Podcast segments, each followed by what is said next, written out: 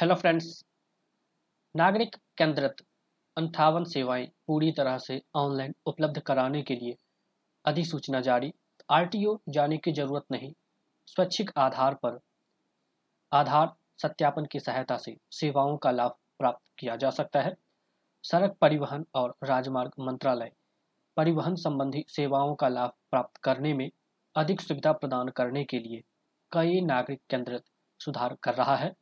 सड़क परिवहन और राजमार्ग मंत्रालय ने 16 सितंबर 2022 को एसओ तैतालीस तिरपन ई जारी किया है, जिसके माध्यम से ड्राइविंग लाइसेंस, कंडक्टर लाइसेंस, वाहन पंजीकरण, परमिट, स्वामित्व के हस्तांतरण आदि से संबंधित कुल अंठावन नागरिक केंद्रित सेवाओं का लाभ अब पूरी तरह से ऑनलाइन प्राप्त किया जा सकता है, जिससे आरटीओ जाने की आवश्यकता समाप्त हो गई है।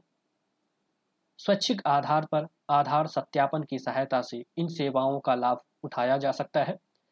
संपर्क करने और व्यक्तिगत रूप से मिलने की ज़रूरत खत्म होने से नागरिकों के महत्वपूर्ण समय को बचाने तथा अनुपालन बोझ को कम करने में मदद मिलेगी। परिणाम स्वरूप आरटीओ में आगंतुकों की संख्या में कमी आएगी, जिससे उनके कामकाज में अधिक कुशलता आएगी।